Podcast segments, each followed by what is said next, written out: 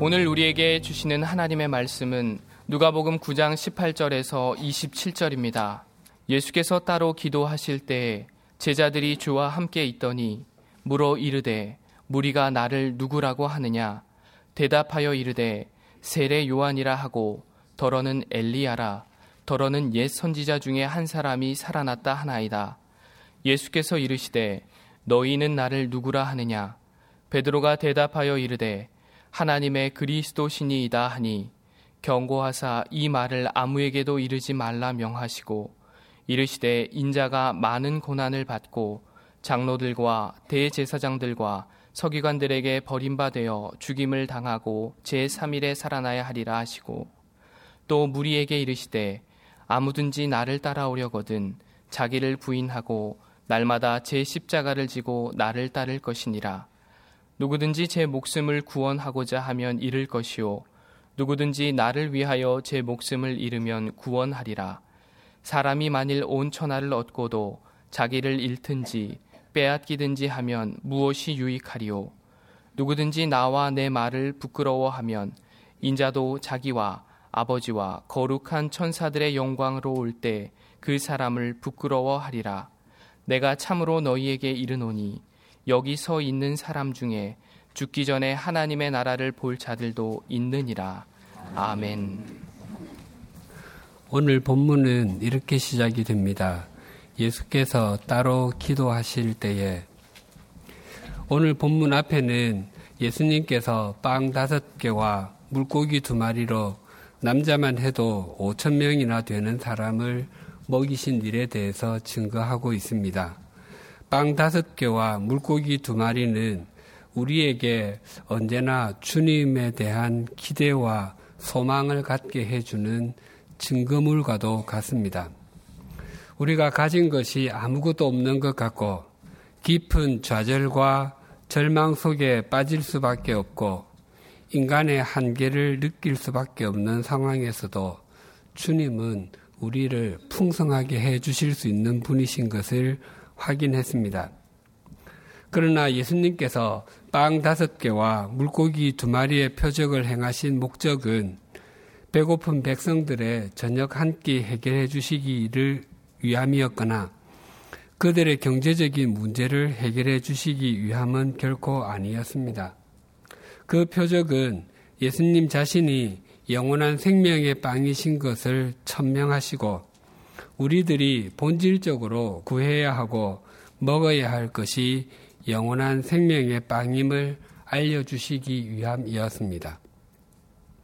그 표적의 목적이 그러함에도 사람들은 예수님을 왕으로 세우려고 했습니다. 이분이 우리의 왕이 되신다면 우리의 경제적인 궁핍함의 문제는 물론 로마의 발굽 아래에서 짓눌리고 있는 우리의 삶을 해방시켜 주실 것이 틀림없다고 생각했던 것이었습니다.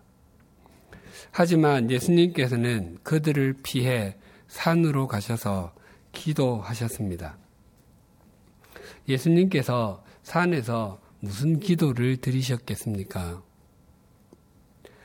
아마 아버지, 이 백성들이 먹고 뒤돌아서면 배가 고픈 육신의 빵만이 아니라 영원한 생명의 빵을 구하는 삶을 살게 해주십시오. 또한 아버지의 보내심을 받아서 이 땅에 영원한 생명의 빵으로 온 나를 바르게 알지 못하는 이 백성들의 어두운 눈을 열어주십시오라고 기도드리셨을 것입니다. 누가복음에 보면 예수님께서 기도하신 내용이 7번 나옵니다. 처음은 예수님께서 공생애를 시작하시면서 세례자 요한에게 세례를 받으시고 기도하셨습니다. 그때에 성령님이 비둘기같이 임하고 하늘에서 음성이 들렸습니다. 두 번째는 예수님께서 사람들을 치유하는 일들이 많아지자 사람들이 몰려왔고 예수님의 명성이 점점 더 높아지기 시작했습니다. 그러나 예수님께서는 그러한 분위기에 함몰되지 아니하시고 오히려 한적한 곳으로 피하셔서 기도하셨습니다. 병을 치유하는 일과 예수님의 이름이 높아지는 것 자체가 주님께서 이 땅에 오신 목적은 아니었기 때문입니다. 세 번째는 12 제자를 선택하시기 전에 밤이 새도록 기도하셨습니다. 그들이 예수님의 뒤를 이어서 사역을 감당해야 했기 때문에 온 밤을 지새워서 기도하셨던 것입니다. 그리고 네 번째가 오늘의 본문입니다. 예수님께서 이 땅에 오신 목적을 드러내십니다. 다섯 번째는 예수님께서 베드로와 야고보, 요한을 데리시고 한 산으로 가셔서 모세와 엘리야와 함께 대화를 나누실 때입니다. 여섯 번째는 제자들에게 주님의 기도를 가르치시기 전에 기도하셨습니다. 기도를 기도로 가르치는 것보다 더 분명한 것은 없습니다. 마지막은 십자가를 앞에 두고 겟세마네 동산에서 기도하셨습니다. 예수님께서는 생의 중요한 순간순간마다 기도로 본을 보여주셨습니다. 기도는 자기 자신이나 자신의 능력, 또 자기가 가진 것을 신뢰하지 않고 하나님을 신뢰하겠다고 하는 결단의 표시와도 같습니다. 예수님은 창조주 성부 하나님과 동등한 분이시지만 인간으로 오셔서 기도를 통해서 자신이 이 땅에 오신 목적을 더욱 새롭게 해 가셨습니다. 18절 하반절이 이렇게 증가합니다.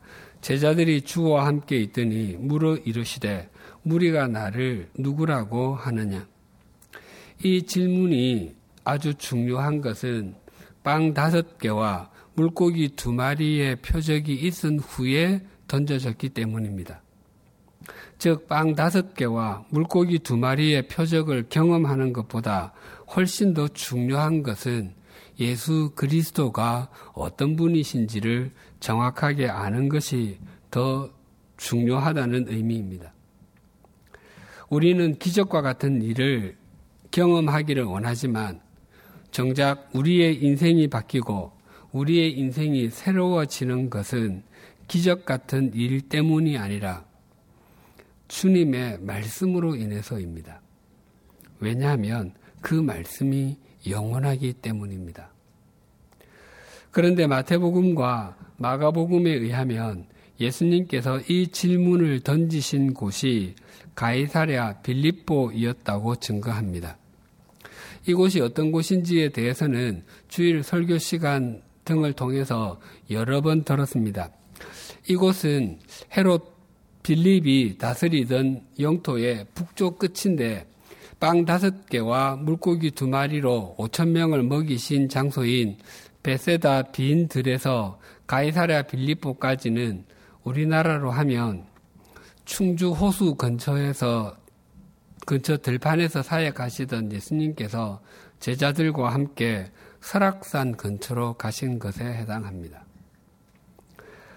이곳은 요단강의 발원지이고 뒤에는 팔레스타인에서 가장 높은 2814m의 헤르몬 산이 웅장한 모습으로 서 있습니다.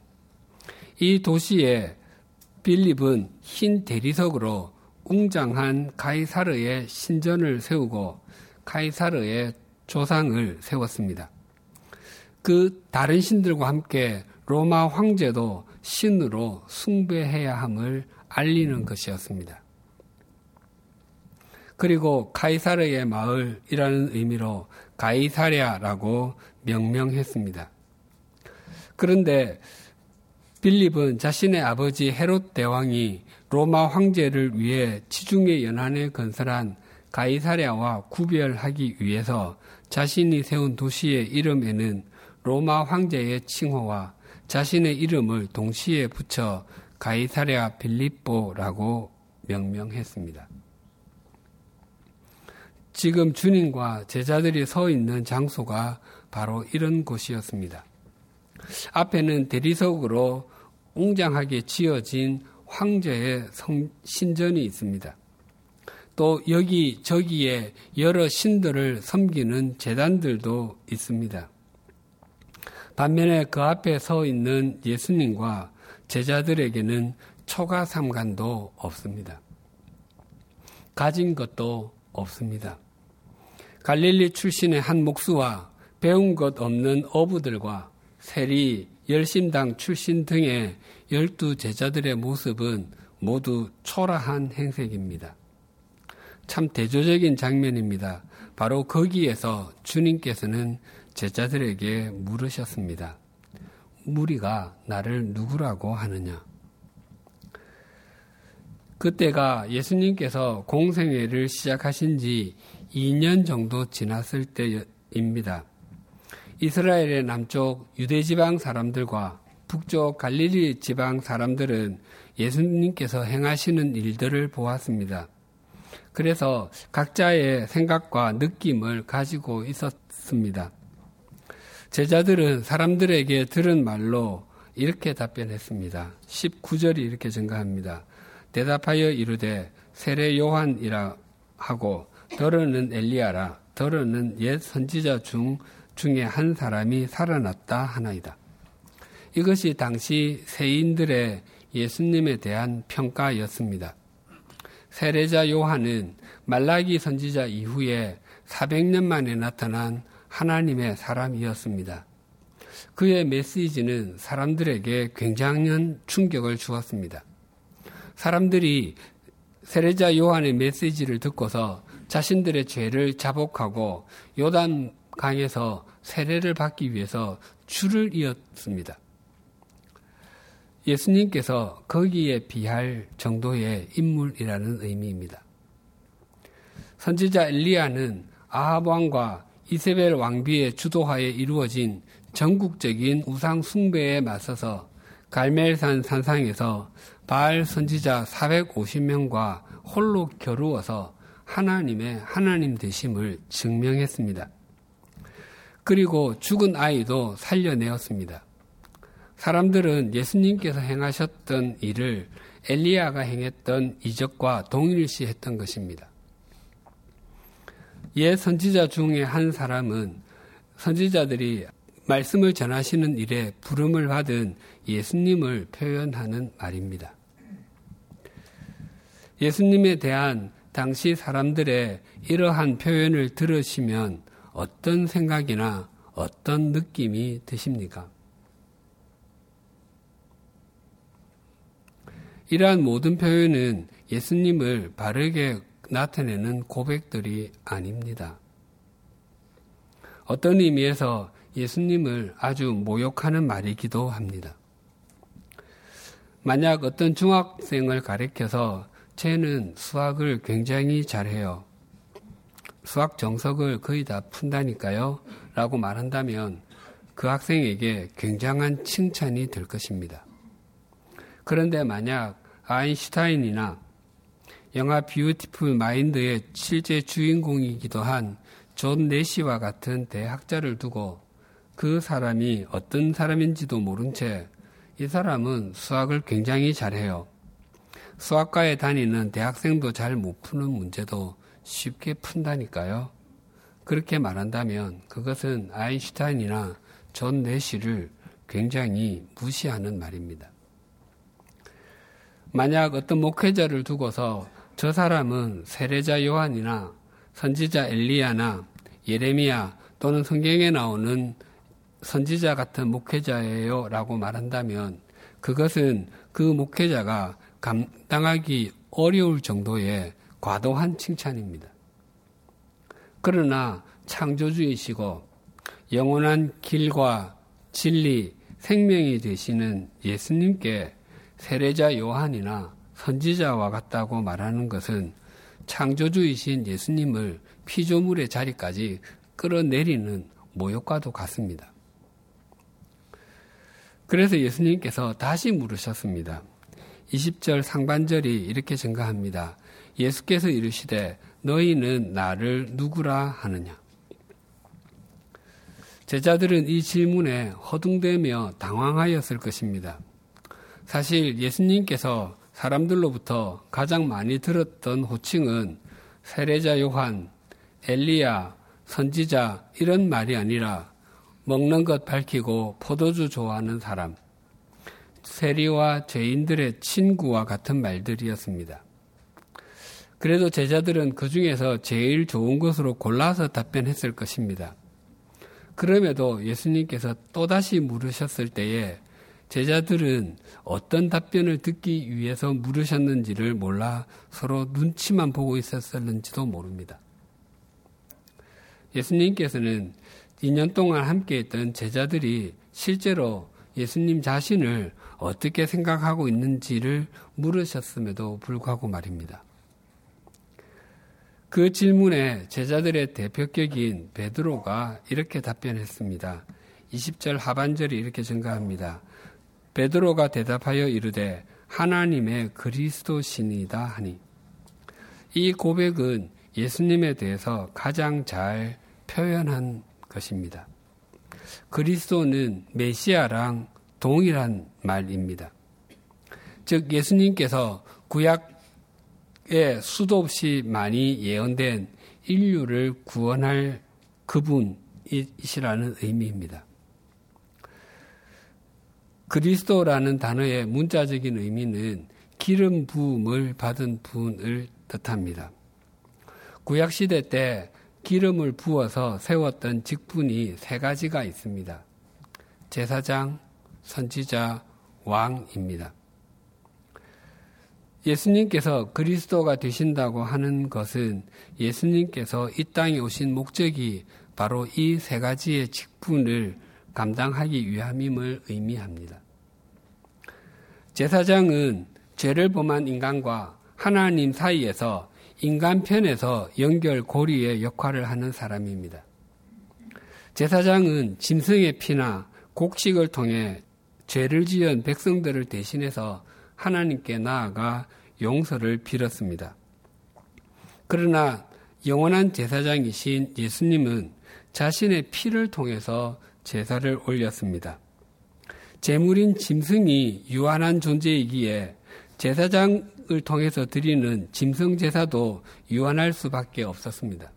하지만 예수님은 영원하신 분이시기에 단 한 번의 피 흘림을 통해서 우리는 영원한 용서를 받게 되었습니다. 선지자는 하나님과 죄를 범한 인간 사이에서 하나님 편에서의 연결고리의 역할을 하는 사람입니다. 그 도구가 말씀입니다. 예수님께서 이 땅에서 하나님 나라의 진리를 전하기 위해서 오셨습니다. 예수님은 이 땅에서 33년 동안만 사셨습니다.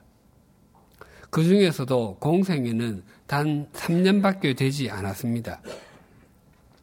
예수님은 학자도 아니셨고 책 한 권도 쓰시지도 않으셨습니다. 그러나 그분이 가르친 말씀이 지난 2000년 동안 인류의 역사를 바꾸었고 수없이 많은 사람들의 인생을 바꾸었고 영원한 생명을 얻게 했습니다. 그것은 그분의 말씀이 영원한 진리였기 때문입니다. 왕은 다스리는 자입니다. 주님은 유대의 독립을 성취해서 다스리거나 로마 황제의 자리에 올라서 로마 제국을 통치하시기 위해서 오시지 않으셨습니다. 주님은 당신의 피로 우리를 영원히 살려 영원히 다스리기 위해서 오셨습니다. 이것을 총망라하는 말이 그리스도입니다. 예수님께서는 베드로로부터 이 고백을 들으시고서 아직은 그것을 아무에게도 알리지 말라고 하시면서 앞으로 당신의 생애가 어떻게 전개될 것인지를 22절에서 이렇게 말씀하셨습니다. 이르시되 인자가 많은 고난을 받고 장로들과 대제사장들과 서기관들에게 버림받아 죽임을 당하고 제3일에 살아나야 하리라 하시고, 고난과 죽음과 부활입니다. 여기에다가 동정녀 탄생과 재림을 합하면 바로 기독교 신앙의 핵심이 됩니다. 우리는 신앙생활을 하면서 이런 것들보다는 앞에서 예수님께서 행하셨던 일들에 관심이 더 많습니다. 광풍이 휘몰아치는 갈릴리 호수를 잔잔하게 하시는 것, 군대 귀신이 들려 옷도 입지 않고 무덤 사이에 기거했던, 사는 것이 사는 것 같지 않았던 사람을 온전하게 고쳐주시는 것, 12년 동안 혈루증을 치료하느라 남은 것이 아무것도 없었던 여인의 몸을 회복시켜 주시는 것, 심지어 회당장 야이로의 12살 된 딸을 살려주시는 것과 같은 것에 관심이 많습니다. 게다가 빵 5개와 물고기 2마리로 남자만 해도 5,000명을 먹이시는 것과 같은 경험을 우리 신앙의 근간으로 삼는 경우가 참 많습니다. 그러나 그러한 것들은 우리 신앙의 핵심이 아닙니다. 불교와 같은 다른 신앙에서도, 이단 종파에서도, 심지어 미신 신봉자들 사이에서도 기적과 같은 일을 경험할 수 있습니다. 하지만 하나님이 인간이 되시고 그분이 나의 죄를 위해서 고난받으시고 죽으시고 부활하시고 재림하신다는 이야기는 다른 그 어떤 종교에도 없습니다. 그래서 신앙 고백의 핵심이라고 하는 사도신경에 예수 그리스도에 대해서 이렇게 기록합니다.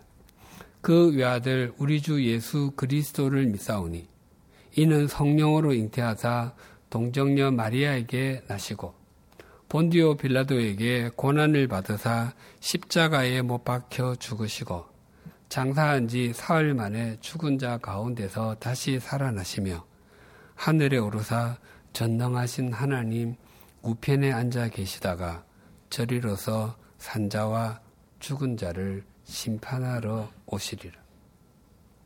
태풍을 잠잠하게 하셨다는 이야기, 귀신을 내어 쫓으셨다는 이야기, 병자를 고쳤다는 이야기, 이적을 행하셨다는 이야기 등등은 단 한 글자도 없습니다.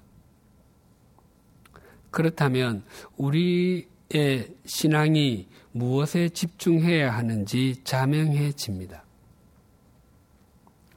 고난을 통해서 부활을 소망하지 않는 것이라면 우리의 신앙은 진짜가 아닙니다.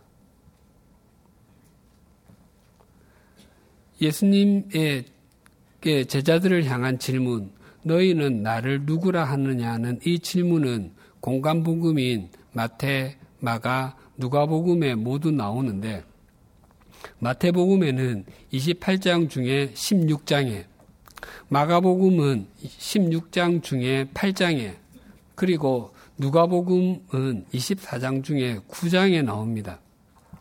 모두 각 성경의 중간 부분에 이 질문이 나옵니다. 이 질문 이전에 예수님은 하나님 나라의 복음을 전하시고 이적과 표적을 행하시며 섬기시는 주님이셨습니다. 그러나 이 이후에 예수님의 모습은 십자가와 부활을 향해 소명과 사명의 길을 가시는 고난의 주님이십니다. 이 고난을 통한 부활, 이것이 주님께서 이 땅에 오신 목적이기 때문입니다. 과거 홍콩 영화 중에 제목이 영웅 본색이라는 것이 있었습니다. 이 부분을 그렇게 표현하면 주님 본색이 됩니다. 고난의 길을 걸으시는 것이 본래부터 예정되었고 그 길을 주님께서 가시는 것입니다.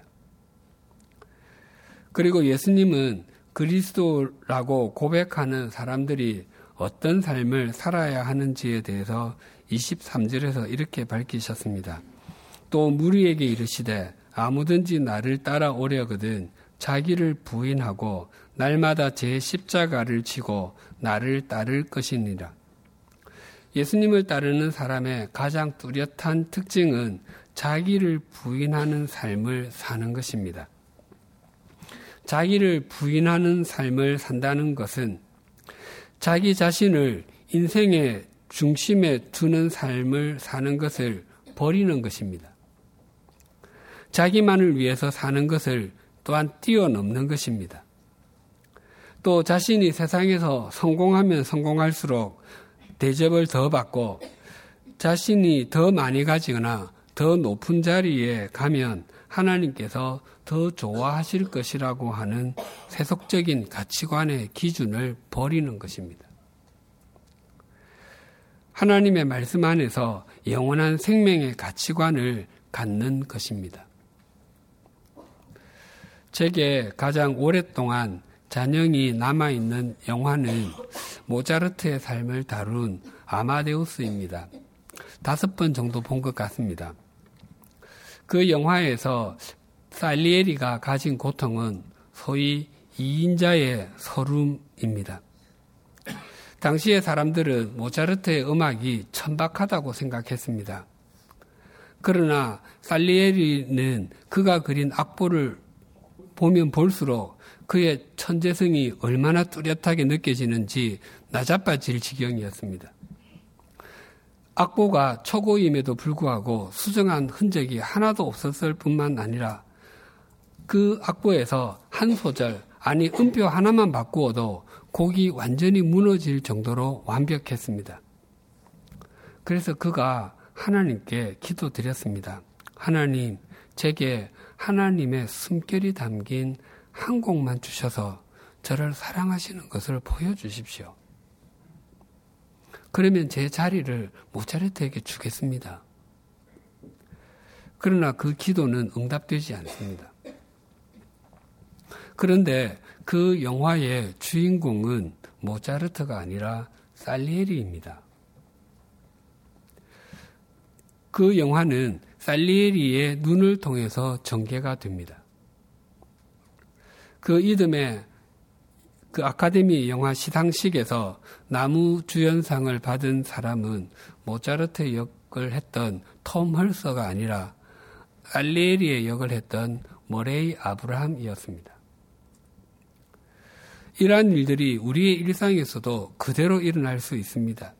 약삭빠르게 눈치껏 일하고 아부 잘하는 동료는 빨리빨리 진급하는데 나는 남들보다 일찍 출근해서 성실하게 일을 함에도 진급이 늦을 수도 있습니다.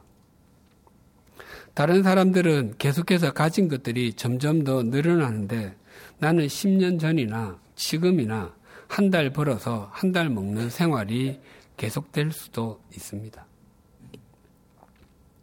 내가 다른 학생들보다 더 열심히 공부를 함에도 다른 사람의 성적이 훨씬 더 좋을 수도 있습니다.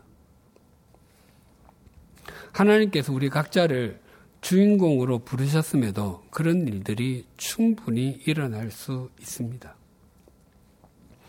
그러한 상황에서도 바른 삶을 끝까지 포기하지 않는 것이 자기를 부인하는 것입니다. 주님께서는 자기를 부인하라는 말을 다시 강조해서 자기 십자가를 지라라고 말씀하십니다. 많은 그리스도인들이 자기 십자가를 오해합니다. 예수 믿지 않는 배우자, 속썩이는 자녀, 자기를 귀찮게 만드는 시댁이나 처가가 자기 십자가라고 합니다. 그러나 그것은 십자가가 아닙니다. 그것은 그들은 내가 품어야 할 사랑의 대상입니다. 십자가는 사형 도구입니다. 거기에 우리 자신을 매달라고 합니다. 세속적인 가치관, 병든 이기심, 주님을 빙자하여 성공하려는 자기 야망, 하나님 없이 자기 마음대로 살고 싶은 욕망, 이러한 것들이 우리를 사로잡아가지 못하도록 못을 박는 것이 자기 십자가를 지는 것입니다. 그런데 주님께서는 자기 십자가를 날마다 지라고 하십니다. 바르게 살아보려는 그리스도인들 치고 한 번, 두 번 십자가를 지겠다고 결심하지 않는 사람이 어디 있겠습니까? 그러나 자기 십자가를 지는 것이 힘든 것은 한 번, 두 번으로 끝나지 않고 날마다 져야 하기 때문입니다. 하루라도 자기를 부인하고 자기 십자가를 지지 않으면 우리라는 존재가 주님의 뜻이나 주님의 말씀의 인도하심과는 전혀 다르게 사는 존재이기 때문입니다. 그래서 사도 바울도 나는 날마다 죽는다고 단언했습니다. IMF 구제 금융을 받은 이후로 지난 20년 동안 경제가 어렵다는 이야기를 매해 듣습니다. 단 한 해도 경제가 어렵지 않다고 들었던 해는 없습니다. 그래서 사람들 사이에는 경제에 대한 위기감이 항상 있습니다. 그러나 경제가 어려운 것 자체는 위기가 결코 아닙니다. 세계의 부국이나 빈국 할 것 없이 어떤 나라든 경제적인 어려움을 겪지 않은 나라는 없습니다. 산이 높으면 골이 깊듯 계속해서 경제를 성장하기만 한 나라는 인류 역사상 단 한 국가도 없습니다. 정말 위기감을 느껴야 하는 것은 우리 사회가 서로 다른 사람들이 함께 살아가는 공생의 현장이 되어야 하는데 계층 갈등, 세대 갈등, 인연 갈등 등 각종 갈등을 부추기며 서로가 서로를 수용하지 못하고 나와 내가 속한 그룹은 무조건 옳고 다른 사람과 다른 사람이 속한 그룹은 무조건 배척하는 것입니다. 즉 사람들이 공평함과 진실함을 따라서 살려고 하지 않고 병든 이기심과 악취나는 욕망을 따라서 살고 있는 것입니다. 그것보다 더 큰 위기는 그들을 바르게 인도해야 할 책임이 그리스도인들에게 있음에도 불구하고 그리스도인들마저도 바르게 살지 않는 것입니다.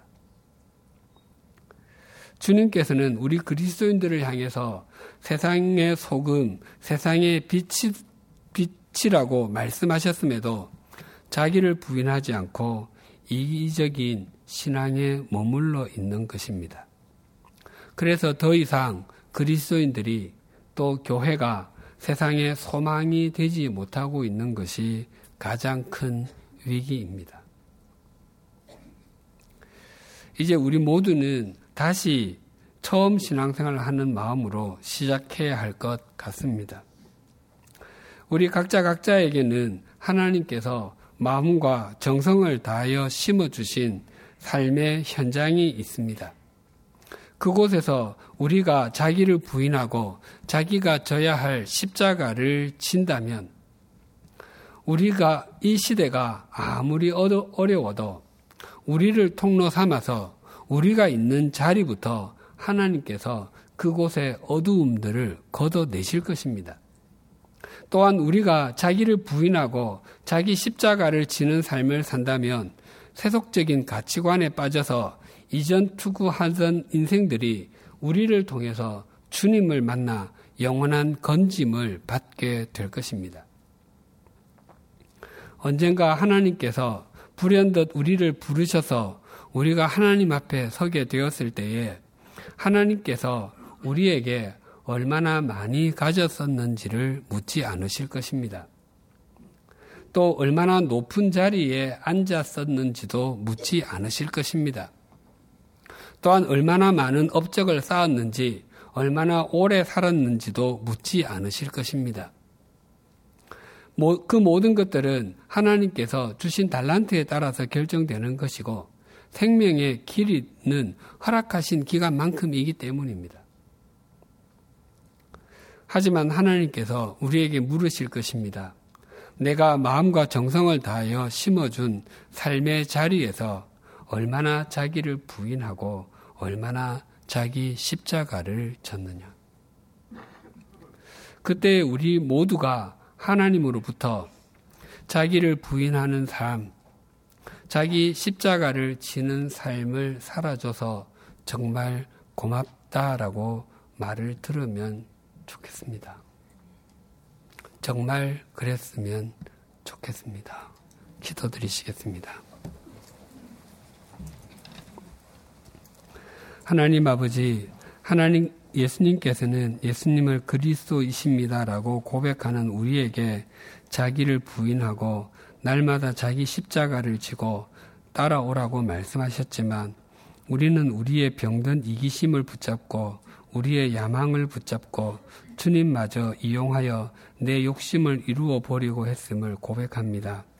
그래서 세상의 소금으로 빛으로 살아 이 세상을 맑히고 밝히기는커녕 우리 사회를 병들게 만든 장본인임을 고백합니다.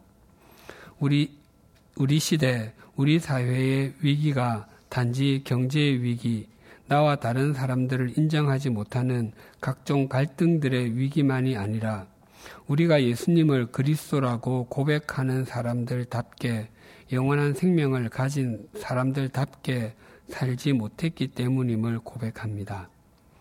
여인이 해산의 고통 없이는 생명을 얻을 수 없는 것처럼 우리가 상처받지 않고는, 찢어짐의 고통이 없이는 진리와 생명을 이 땅 위에 갖고 갈 수 없음을 알게 하여 주시옵소서. 이제부터 우리 모두가 빵 5개와 물고기 2마리의 표적을 넘어서 자기를 부인하고 날마다 자기 십자가를 지고 가는 사람들이 되게 하여 주시옵소서. 주님께서 십자가를 지심으로 생명을 주시고 이 땅을 품으셨던 것처럼 우리 모두도 하나님께서 마음과 정성을 다하여 심어주신 삶의 자리에서 자기를 부인하고 자기 십자가를 짐으로 진흙탕 같은 이 세상 사람들을 품는 사람들이 되게 하여 주옵소서. 그런 우리를 통로 삼아 이 땅의 사람들이 진리와 예수 그리스도를 인격적으로 알게 하시고 우리가 서 있는 곳이 새로워지는 것을 목도하게 하여 주시옵소서. 그리하여 자기를 부인하고 날마다 자기 십자가를 지는 우리를 통하여 주님의 부활이, 부활의 주님이 어두운 이 세상에 빛과 소망이 되게 하여 주시옵소서. 예수님의 이름으로 기도드립니다. 아멘.